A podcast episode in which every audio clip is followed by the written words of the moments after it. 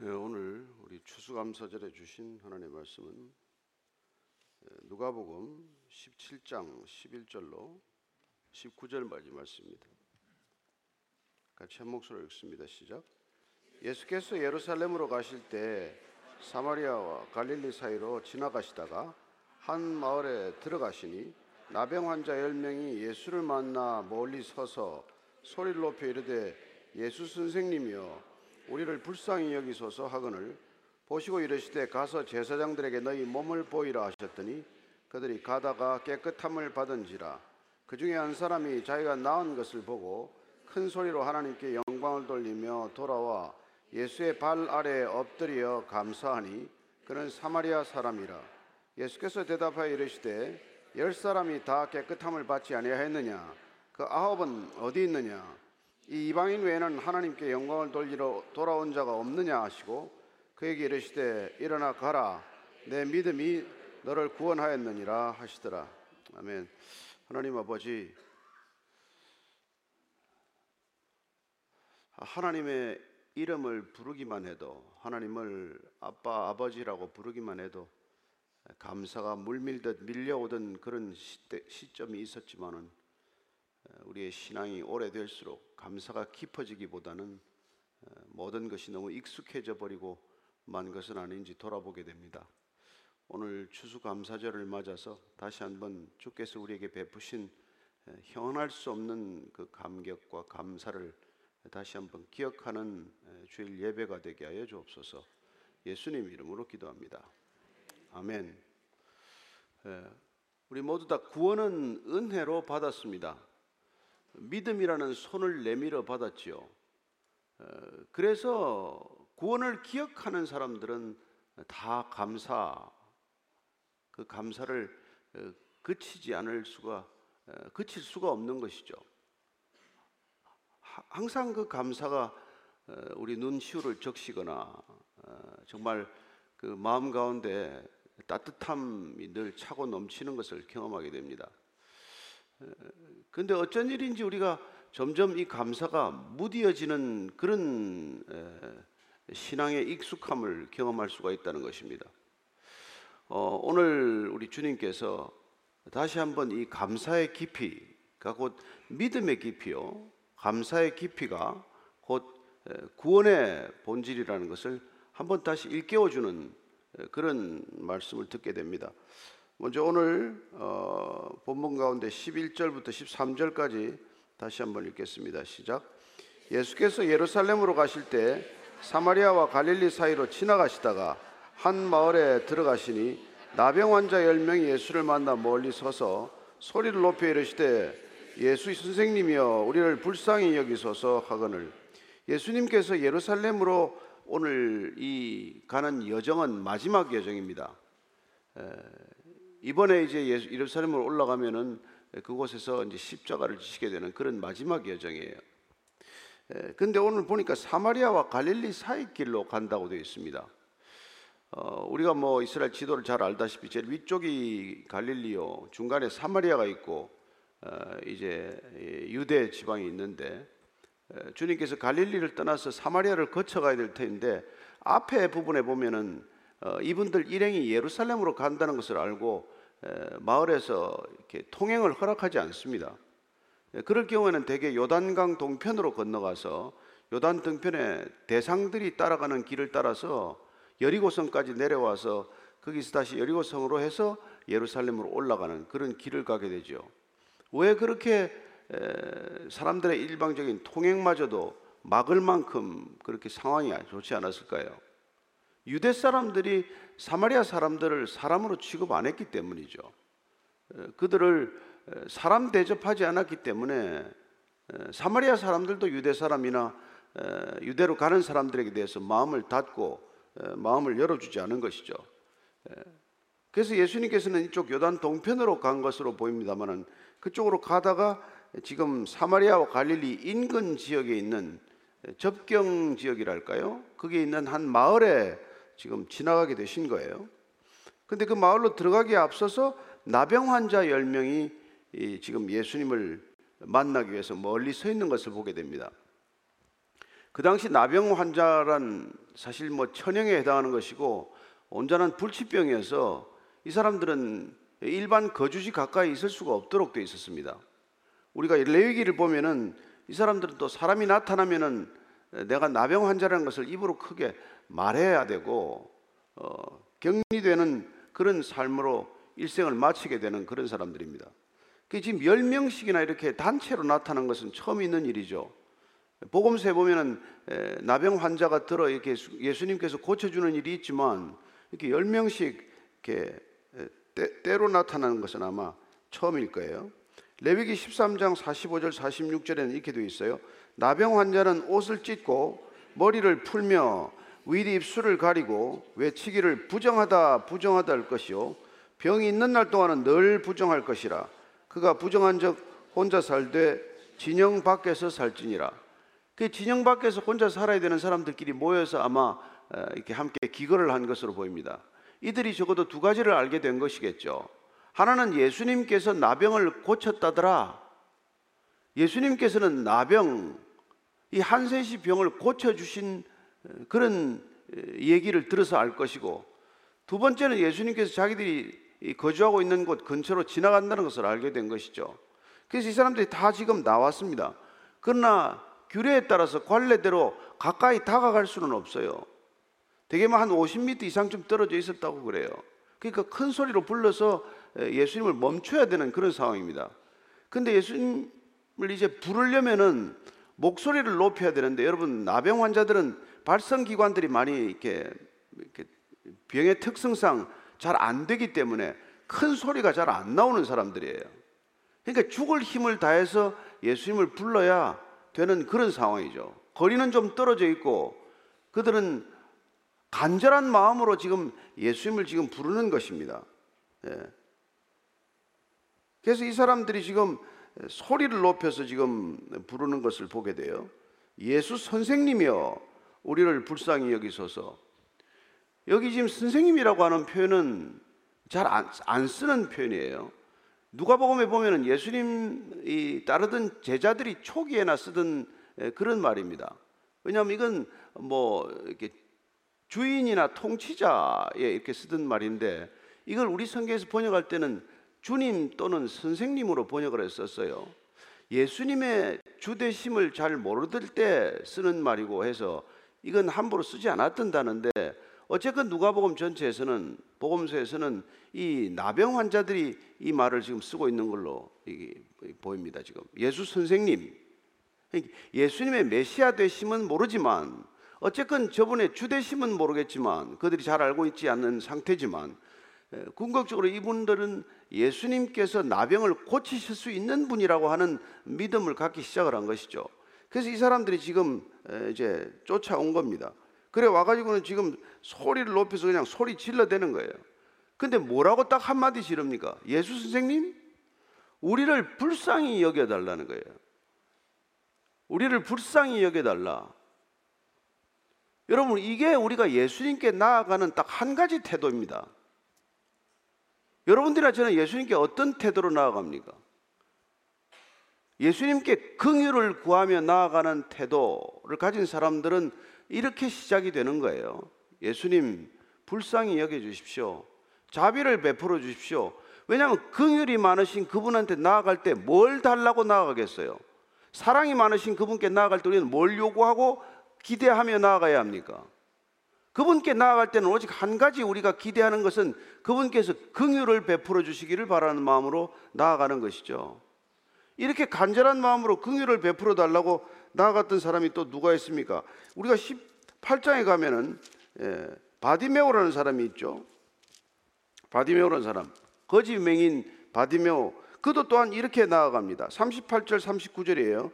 맹인이 외쳐 이르되 다윗의 자손 예수여 나를 불쌍히 여기소서 하거늘 앞서가는 자들이 그를 꾸짖어 잠잠하라 하되 그가 더욱 크게 소리질러 다윗의 자손이여 나를 불쌍히 여기소서 예수님 눈 좀 뜨게 해주세요가 아니에요. 우선 이 사람이 부르짖는 건 뭡니까? 그냥 불쌍히 여겨달라는 거예요.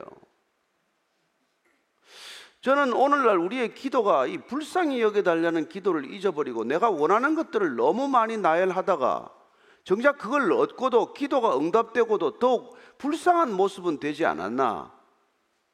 우리가 그런 생각을 하게 됩니다. 여러분 예수님께 나아가는 한 가지 태도는 긍휼을 구하는 태도요. 기도하는 것이란 그분의 자비를 우리에게 구하는 태도인데 우리는 그 긍휼을 구하는 마음은 별로 없고 우리가 원하고 욕망하는 것들만 먼저 구하는 일이 많다는 것입니다. 그러나 예수님께서는 늘 긍휼이 많으시기 때문에 예수님께 그 긍휼을 기대하고 나오는 사람이라면 누구든지 그에게 긍휼을 베풀 준비가 되어 있으신 분이고 따라서 거지 맹인 바디메오가 됐건 눈먼 맹인이 되었건 아니면 무슨 뭐 이렇게 뭐 나환자 나병 환자가 찾아오건 예. 또 수레, 수로보니게 여인이 오건 예. 로마의 백부장 하인이 집에서 앓고 있는 로마의 백부장이 오건 누가 오건 그들이 긍휼을 구할 때 긍휼을 베풀어 주신다는 것을 기억하시기 바랍니다. 저는 여러분들이 나갈 때 가장 좋은 주님께 예, 드려야 될 기도가 불쌍히 여겨달라는 기도라는 것을 기억하십시오. 예. 우리는 이 세상이 지금 예, 상실한 마음대로 자기의 욕망대로 살아가도록 내어버려 두고 있는 이렇게 불쌍한 세상이 된 까닭은 그들이 불쌍한 존재라는 것을 잊어버리고 그들은 불쌍히 여기시는 주님을 거부하고 불쌍히 여길 수 있는 분에게 나아가서 불쌍히 여겨달라고 기도하지 않았더니 이 세상은 모든 것을 다 가지고도 그 꼴을 쳐다볼 수가 없는 불쌍한 꼴이 되고 만 거예요.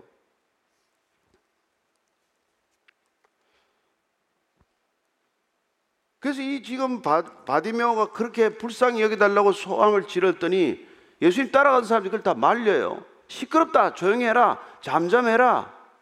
더욱 소리를 크게 질러서 구합니다. 우리는 이런 것들을 매너 없다고 말하는 것이죠. 그러나 여러분, 주님은 우리 매너보다도 중심을 보시는 분이라는 것을 기억하십시오. 때를 따라 우리가 어떻게 기도하다 보면 막 부르짖어 기도하는 사람이 있는데 좀 잠잠했으면 좋겠는데 그런 생각이 들겠지만 여러분, 때로는 부르짖어 기도하는 겁니다. 소리 크게 내서 기도할 수 있는 겁니다. 골방에서 부르짖었는데 누가 뭐라 그러겠습니까? 우리 너무 점잖게 기도하다가 기도를 잃어버렸는지도 모르죠. 어쩌면 우리는 다시 부르짖어 기도하는 법, 소리 질러 기도하는 법, 큰 소리로 기도하는 법, 다시 그런 기도를 회복해야 될 때가 있지 않습니까? 그 바디메오가 그렇게 기도를 했더니 주님께서 그의 매너는 아니, 아니구만 그게 아니고 데려오라 데려오라 그래서 40절 이하 뭐라고 되어 있습니까? 시작. 예수께서 머물러 서서 명하여 데려오라 하셨더니 그 가까이 오매 물어 이르시되 내게 무엇을 하여 주기를 원하느냐 이르되 주여 보기를 원하나이다 예수께서 그에게 이르시되 보라 내 믿음이 너를 구원하였느니라 하시매 곧 보게 되어 하나님께 영광을 돌리며 예수를 따르니 백성이 다 이를 보고 하나님을 찬양하니라 내게 무엇을 하여 주기를 원하느냐 예수님 몰라서 묻습니까? 맹인이 간절한 기도를 제목을 가지고 왔는데 예수님께서 모르는데 지금 물어보십니까? 그러나 그는 지금 보기를 원합니다. 주님이 물어보셨을 때 그는 이렇게 지금 얘기하는 것이죠. 여러분, 주님이 몰라서 우리 기도를 기다리는 게 아니에요. 우리가 기도하지 않아도 우리 사정을 다 알고 계세요. 그러나 왜 기도하게 하십니까? 우리 입술로 우리의 믿음을 고백하게 하는 게 기도란 말이죠. 예, 믿음이 있어야 기도하는 것 아닙니까? 주님은 믿음을 보고자 하시는 것 아니에요? 그래서 내가 너를 고쳤다라고 말씀하지 않으시고 내 믿음이 너를 구원하였다라고 말씀하시는 것이죠. 주님의 능력이 구원하신 건 맞습니다. 주님께서 능력을 베푸셔서 병이 나은 것 맞습니다. 그러나 주님께서는 우리가 믿음으로 그것을 구했다는 것, 믿음으로 병이 나았음을 받아들인다는 것, 그걸 그렇게 기뻐하시고 그걸 그렇게 칭찬하시는 거예요. 그래서 내 믿음이 너를 구원하였다. 이렇게 칭찬해 주는 겁니다. 아니, 주님의 능력으로, 주님의 은혜로, 주님의 전능하심으로, 그분의 주대심으로 구원받은 건 맞습니다. 그러나 우리가 그렇게 기도할 때, 간절히 구할 때, 예, 자비를 구할 때, 그분의 긍휼을 구할 때, 그분께서는 이렇게 아낌없이 베풀어 주시는 것을 보게 되는 것이죠. 그래서 지금 이들이 예, 불쌍히 여겨달라고 말씀한 예, 얘기한 것을 예수님께서 들으시고 야 병이 나았다 이렇게 말씀하지 않으세요. 자 이제 내 병이 다 나았다. 너희들 그 낫지 않는 불치병 나병이 이제 곧 나을 것이다. 이렇게도 말씀하지 않습니다. 뭐라고 말씀하십니까? 14절입니다. 시작. 보시고 이르시되 가서 제사장들에게 너희 몸을 보이라 하셨더니 그들이 가다가 깨끗함을 받은지라. 여러분, 이 지금 몸이 지금 아직 안 나은 상태예요. 그런데 예수님께서는 그들에게 명령하십니다. 가서 제사장들에게 몸을 보이라. 여러분, 나병 환자가 제사장들에게 몸을 보일 때는 완치된 걸 본인이 알고 가야 되지 않겠어요? 그래서 레위기 14장 2절은 이렇게 되어 있습니다. 시작. 나병 환자가 정결하게 되는 날의 규례는 이러하니 곧 그 사람을 제사장에게로 데려갈 것이요. 여러분 나병 환자가 정결하게 되었을 때 첫 번째 규례가 내 몸을 깨끗하게 된 것을 누군가에게 보여주면 그 사람이 제사장에게 이제 이 사람 병이 다 나았습니다. 데려가는 절차가 있다는 것이죠. 그런데 지금 뭡니까? 나병이 지금 지금 안 나은 상태 아니에요. 그런데 이렇게 한 상태로 제사장에게 가다가는 여러분 그 당시에는 돌에 맞아 죽는 거예요. 낫지 않은 상태로 가는 것은 큰 모험입니다. 지금 아직 몸이 아직 뭐 헌데 고름이 흐르거나 이게 안 나왔잖아요. 이런 상태로 제사장에게 갈 수는 없는 거란 말이에요. 근데 예수님께서는 그런 상태로 지금 가라는 거예요. 어떤 장면이 생각납니까? 물을 떠서 연회장에게 갖다 주라. 아니, 물을 지금 포도주가 떨어졌다는데 물을 갖다 주면 어떻게 됩니까? 그러나 믿음으로 그 하인들이 물을 떠다 주었는데 언제 어떻게 포도주로 변했는지 우리가 알 수 없으되 연회장은 그 포도주를 맛보고 가장 좋은 것을 두었구나 이렇게 말하지 않습니까? 그 지금 이 10명의 나병 환자들이 걸어가면서 가는 도중에 지금 나병이 나은 거예요. 이런 걸 경험하게 된 겁니다. 왜요? 가라고 하는 명령에 순종하고 큰 모험을 감행했더니 여러분 가다가 죽을 수도 있는 모험이에요, 이거는. 안 나은 채로 갔다가는 맞아 죽는 거예요. 근데 그 명령에 순종했다는 것입니다. 여러분, 믿음은 우리의 경험과 상식에 반하는, 반하는 건 아니에요. 그러나 그걸 때로 뛰어넘어야 한단 말이에요. 그 우리의 경험이나 지식이나 판단이나 생각 이 차원을 넘어서는 믿음의 결단, 그 믿음의 결단을 보시고 주님께서는 놀랍고 기이한 일을 행하신단 말이에요. 그 지금 이 믿음으로 지금 떠났더니 그들이 가다가 깨끗함을 받았다라고 되어 있습니다. 예. 놀라운 일이죠. 예. 가라고 해서 가다가 그 몸이 지금 나음을 받았다는 거예요. 한 사람, 두 사람이 아니고 열 사람 모두 다 깨끗함을 입은 것입니다.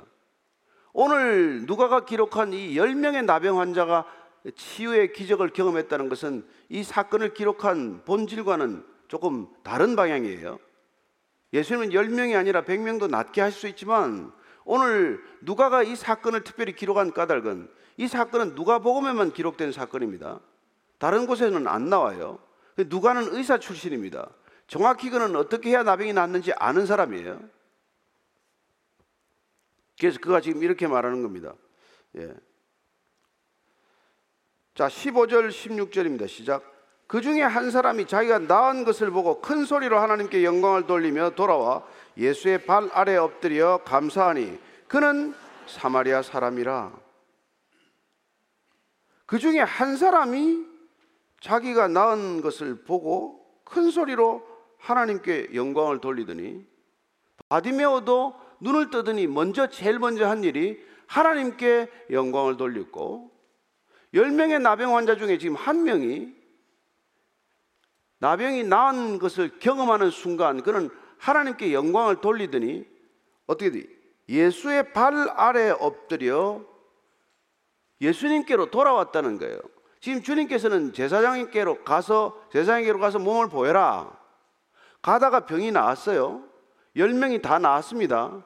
근데 그 중에 한 사람이 하나님께 영광을 돌리더니 예수님께로 돌아와서 예수님의 발 아래 엎드렸다는 거예요. 발 아래 엎드린 것은 잘 아시다시피 하나님께나 왕에게나 예, 재단 앞에나 무릎을 꿇고 경배하는 태도를 말하지 않습니까? 그는 예수님 앞에 경배를 드렸어요. 그는 처음에 이름을 부를 때 예수 선생님이었습니다. 그 무릎에 엎드려 경배를 드려야 할 대상이라고는 생각하지 않았을지 모르지만 그러나 그가 나병이 낫는 이런 하나님 나라의 사건을 경험하고 났을 때 여러분 그 당시에는 나병이 낫는 것은 하나님의 나라가 임했다는 구체적인 증거의 하나였었던 시대 아닙니까? 그가 하나님께 영광을 돌리더니 바로 돌아와서 예수님 발 앞에 엎드려서 예수님께 경배했다는 것입니다. 근데 누가는 여기서 한 걸음 더 나가서 10명 중에 한 사람이 지금 예수님께 돌아와서 경배를 표했다는 것보다도 더 놀라운 사실은 그 사람이 사마리아 사람이었다는 거예요. 그 사람이 사마리아 사람이었다. 여러분, 이 말은 무슨 뜻입니까? 우리가 왜 선한 사마리아인 비유를 누가는 기도하고 있었습니까? 그 사람이 그런 일을 할 것 같지는 전혀 그런 사람이 아닌데 그 사람은 평생 가도 그런 일할 사람이 아닌데 그런 사람이 뜻밖의 일을 했을 때 기록한 거 아닙니까? 그러니까 여러분 강도 만난 사람이 피를 흘리고 죽어가는데 당연히 제사장도 그걸 보살펴서 그 사람을 어떻게든지 치유를 하고 살려놔야 할 텐데 가버렸고 레위인도 당연히 해야 할 일인데 하나님 사랑과 이웃 사랑을 입으로 늘 얘기하는 사람이지만 가버렸고 그러나 사마리아인은 유대인들 어느 누구도 사람 취급을 하지 않았고 성경을 안다고 생각하지 않았고 하나님을 제대로 믿는다고 생각하지 않았던 그 사마리아인은 그 강도 만나 피 흘려 죽어가는 사람을 제 돈으로 다 여관의 숙소에다 데려다 놓고 가지고 가던 술로 상처를 씻어주고 그렇게 해놨다고 기록한 게 선한 사마리아인 얘기 아닙니까? 오늘 또 마찬가지란 말이에요. 10명의 사람들 중에 9명은 유대인이었는데 그들은 제사장에게 달려가는 일이 급했어요. 물론 나왔으니까 이걸 지금 확인해야 될 일이 급하니까 가서 제사장에게 몸을 보이고 확인하면 어디로 갑니까? 가족에게로 돌아갈 수 있어요. 그동안 얼마나 그리웠던 가족입니까? 가족의 품에 안길 수 있고 그들은 또한 본인들이 직업이 있었다면 직업으로 복귀할 수 있고 그들이 속했던 공동체로 귀속될 수가 있겠죠.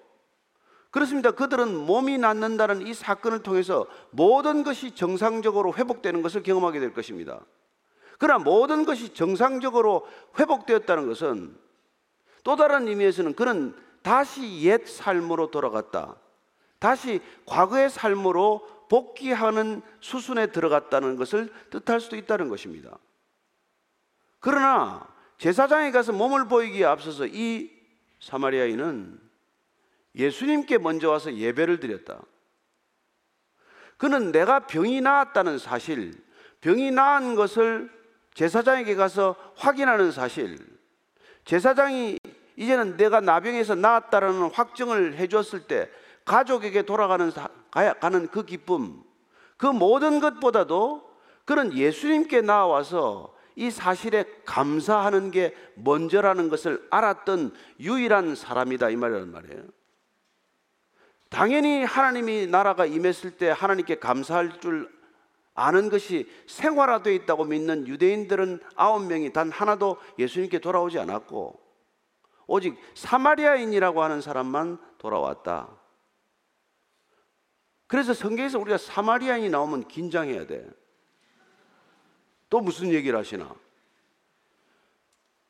왜 하나님을 믿는 게 너무나 익숙한 사람들인 유대인들은 감사의 조건이 충분함에도 불구하고 그는 감사보다도 본인의 삶의 여로를 먼저 택했고 사마리아인은 감사를 커녕 하나님을 잘 알지도 못한다고 얘기했던 그는 예수님이 누군지를 깨닫게 되고 그 앞에 와서 예배를 드리게 되고 그에게 먼저 감사하는 사람이 되었다는 것입니다.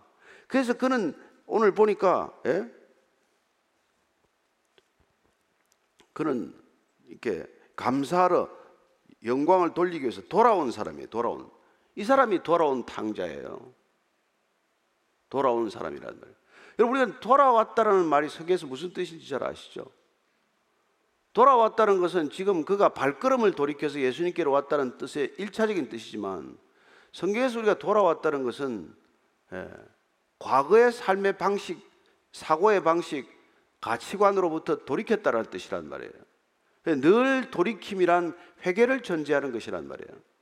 그래서 그는 몸이 낫는 것을 통해서 회개를 먼저 결단하는 사람이라는 뜻을 누가는 우리에게 가르쳐 주고 있는 것이란 말이죠.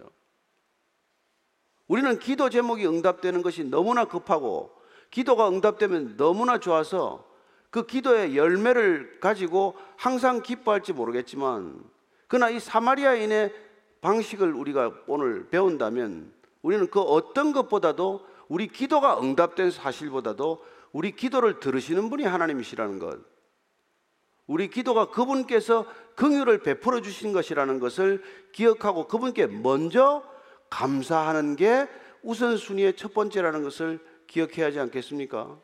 따라서 감사는 하나님께서 우리에게 주시는 선물의 포장지를 벗겨본 사람만이 할 수 있는 거란 말이에요. 열 사람이 다 오늘 선물 박스를 하나씩 받았어요. 하나님으로부터 선물 박스를 하나씩 다 받았는데 그 아홉 명의 상자는 선물 받은 게 너무 좋아서 그냥 그 상자 들고 다 가버린 거예요. 그러나 이 사마리아에는 상자를 열고 보니까 그 안에 놀랍게도 구원이라는 더 큰 보화가 있다는 것을 깨달은 사람이란 말이에요. 그래서 그는 오직 선물 상자 안에 있는 내용물을 확인한 오직 한 사람이다. 이게 지금 누가가 얘기하고자 하는 거란 말이에요. 이게 여러분 감사는 단순히 여러분들이 생각하기에는 감사가 잘못하면은 여러분 이게 무슨 뭐 에? 극장 입장 티켓입니까? 헬스클럽 회원권입니까? 그런 게 아니란 말이에요. 감사는 구원이 임한 상태를 경험했을 때 하나님께 어떤 태도를 보이느냐는 관한 거란 말이죠. 그러니까 여러분 감사는 구원의 손등과 손바닥과도 같은 관계란 말이에요. 따라서 진짜 구원이 임했다면 우리는 감사해서 헤어나올 수 없는 것을 경험하게 된다는 것입니다.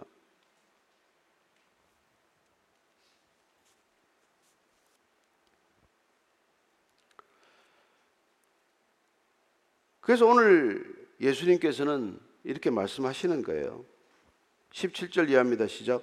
예수께서 대답하여 이르시되 열 사람이 다 깨끗함을 받지 아니하였느냐? 그 아홉은 어디 있느냐? 이 이방인 외에는 하나님께 영광을 돌리러 돌아온 자가 없느냐? 하시고 그에게 이르시되 일어나 가라. 내 믿음이 너를 구원하였느냐? 하시더라. 다 열 사람이 다 깨끗함을 받지 않았느냐? 근데 너만 오고 아홉 명은 다 어디 갔냐? 이거 듣기에 따라서는 예수님 굉장히 서운해하시는 것 같잖아요. 너무 너무 좀 선한 선한 느낌을 표현한 것 같지 않습니까? 그러나 예수님께서 여러분 그거 고쳐주고 나서 와서 감사 안 한다고 그냥 이 괘씸한 놈들 괜히 고쳐줬구나 그렇게 생각하실 거라고 생각하지 않으시죠? 안타깝단 말이에요. 안타깝단 말이에요.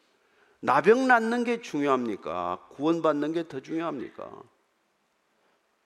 이 돌아온 사마리아인은 나병이 낫는 걸 통해서 내 병을 고쳐주신 분이 누구인지를 알게 되었고 그분께 경배함으로써 그는 감사의 깊이를 통해서 예, 구원의 깊이를 경험한 자답게 지금 예, 그걸 표현하고 있지만 나머지 사람들은 그냥 가버린 거란 말이에요. 여러분 그리고 감사는 언제 해야 합니까? 옆에 사람한테 물어보죠. 감사 언제 해야 되는지. 감사는 즉시 해야 합니다. 감사는 그때 해야 합니다. 어쩌면 이 사람들은 돌아가서 제사장한테 보이고 집에 가서 가족들한테 먼저 이 반가운 소식을 전하고 나중에 예수님한테 감사할 거라고 생각했을 거예요. 그러나 예수님은 다시 만날 수 없는 분이 되고 말 수 있지 않습니까? 여러분 감사는 기회를 놓치면은 감사할 기회를 잃어버리면은 다시 감사할 수 없게 된단 말이에요. 따라서 감사는 감사할 일이 있을 때 즉시 바로 그때 감사해야 된다는 거예요. 어디를 갔어? 이 사람 다 어디 갔습니까? 그 아홉을 어디 갔느냐? 왜 이 이방인 외에는 하나님께 영광을 돌리러 돌아온 자가 없느냐? 돌아오다는 말을 예수님께 쓰시죠? 돌아오다는 것. 왜 병이 나아서 내게 돌아오지 않느냐? 왜 병이 나은 것을 통해서 구원에 이르지 못하느냐? 그걸 안타까워하기 때문에 아홉 명은 지금 어디 갔느냐? 이렇게 물어보는 거란 말이죠. 여러분 이렇게 돌아온 사람들을 우리가 흔히 하는 말로 11조 교인이라 그래. 여러분 다 교회 다닌다고 구원받는 게 아니란 말이에요. 진짜 구원을 경험하는 사람들은 11조 교인이란 말이에요. 아홉 명은 다 어디 갔냐? 예배 드리고 그냥 집에 갔습니다. 그 감사와 기쁨을 어떻게 표현하고 살아가느냐? 거기에 관한 문제란 말이에요.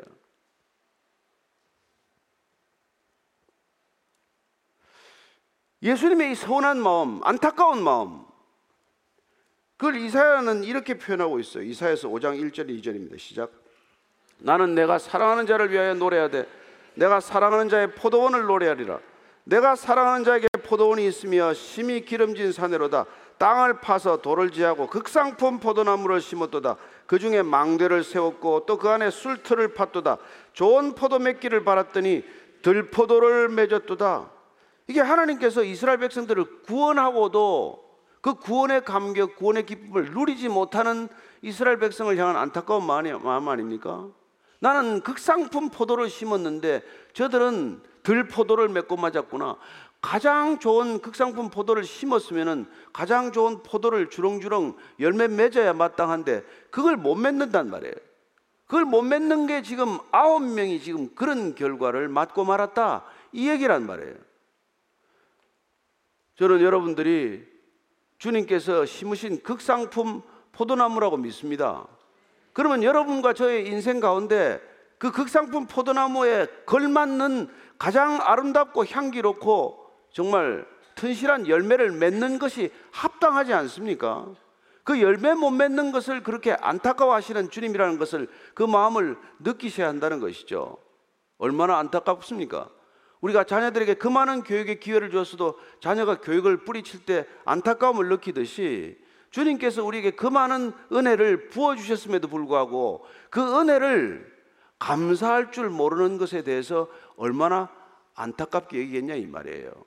왜냐하면 감사는 궁극적으로 구원이 우리에게 어떤 상태로 이르렀는가를 증언하는 거란 말이에요. 구원이 내게 이렇게 이르렀습니다라고 증언하는 우리의 증언이 바로 감사여야 한다는 것입니다. 따라서 우리는 감사의 깊이만큼이 우리의 믿음이요. 우리의 감사의 넓이만큼이 우리 구원의 감격의 넓이라고 저는 믿습니다. 여러분들이 왜 날마다 감사해야 됩니까? 우리가 오늘 추수감사절이라고 모였지만 여러분 오늘 하루만 우리가 감사하기 위해 모인 게 아니잖아요. 날마다 우리는 감사하는 삶을 살고 있는 사람들이고 1년 365일 한 번도 감사를 그쳐본 적이 없지만 특별히 오늘 그분을 더 한번 기억하며 우리가 식어버린 구원의 감격이 있다면 그 감격의 기쁨과 감격을 다시 한번 되살리기 위해서 이런 말씀을 같이 나누는 거예요. 그래서 아까 우리가 기도할 때도 말씀했지만은 데살로니가전서 5장 18절에 예, 이렇게 되어 있습니다. 범사에 감사하라. 이것이 그리스도 예수 안에서도 이를 향하신 하나님의 뜻이다. 왜 범사에 감사하는 게 하나님의 뜻일까요? 예. 모든 일에 감사하는 것이 왜 하나님의 뜻일까요? 하나님으로부터 비롯된 것이 우리의 구원이고 하나님으로부터 비롯된 것이 그분의 은혜라면은 우리가 살아가는 삶의 전 과정을 통해서 그분의 은혜와 그분의 구원이 고루고루 스며들어 있다면 어떤 일이 감사하지 않을 일이 있겠어요? 어떤 일이 우리가 감사해서 제외해야 할 일이 있겠습니까? 저는 여러분들이 무슨 일이건 감사할 수 있게 되기를 바랍니다. 그 감사의 깊이와 넓이와 높이가 곧 우리 신앙을 결정하는 것이요. 우리 구원을 증언하는 것이라는 것을 어, 반드시 기억하시게 되기를 바랍니다. 네. 그 이방인 외에는 왜 하나님께 영광을 돌리러 온 자가 없냐?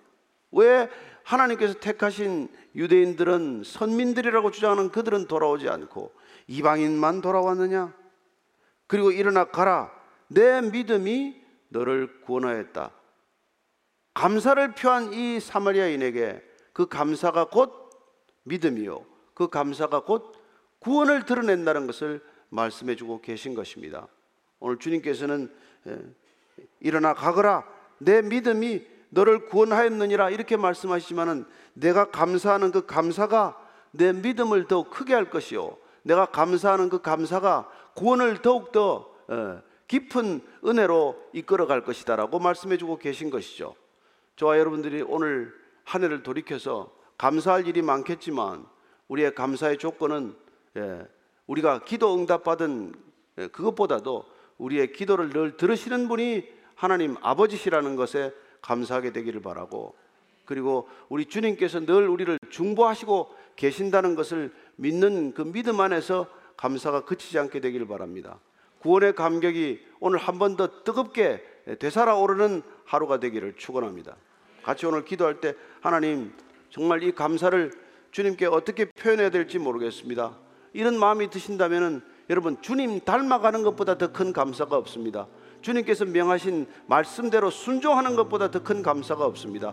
주님, 우리가 남은 시간 얼마 되지 않지만 2023년 주님 안에서 감사로 잘 마무리할 수 있게 도와주옵소서. 한번 같이 기도합시다. 하나님 아버지, 올해 저희들 돌이켜서 역시 어렵고 힘든 일이 얼마나 많았습니까? 정말 올 한 해도 우리가 숨 쉬는 것조차도 어려워한 분들도 있을 것이고 질병과 또한 해결되지 않은 문제와 또 풀리지 않은 관계와 어려운 것들 때문에 그렇게 힘들고 어려운 시간들이 많았지만 그러나 우리가 주님 앞에 엎드릴 수 있었던 것 주님께서 늘 우리의 기도를 들으신다는 것 주님께서 들으시면 기도는 이미 응답되었다는 것 그 한 가지 사실만으로도 항상 감사하는 한 해가 되게 하여 주옵소서. 한 해가 그렇게 잘 감사로 마무리될 수 있도록 주님 도와주셔서 우리의 감사가 우리의 신앙을 드러내게 하여 주옵시고 우리의 감사가 우리의 믿음을 증언하게 하여 주옵소서.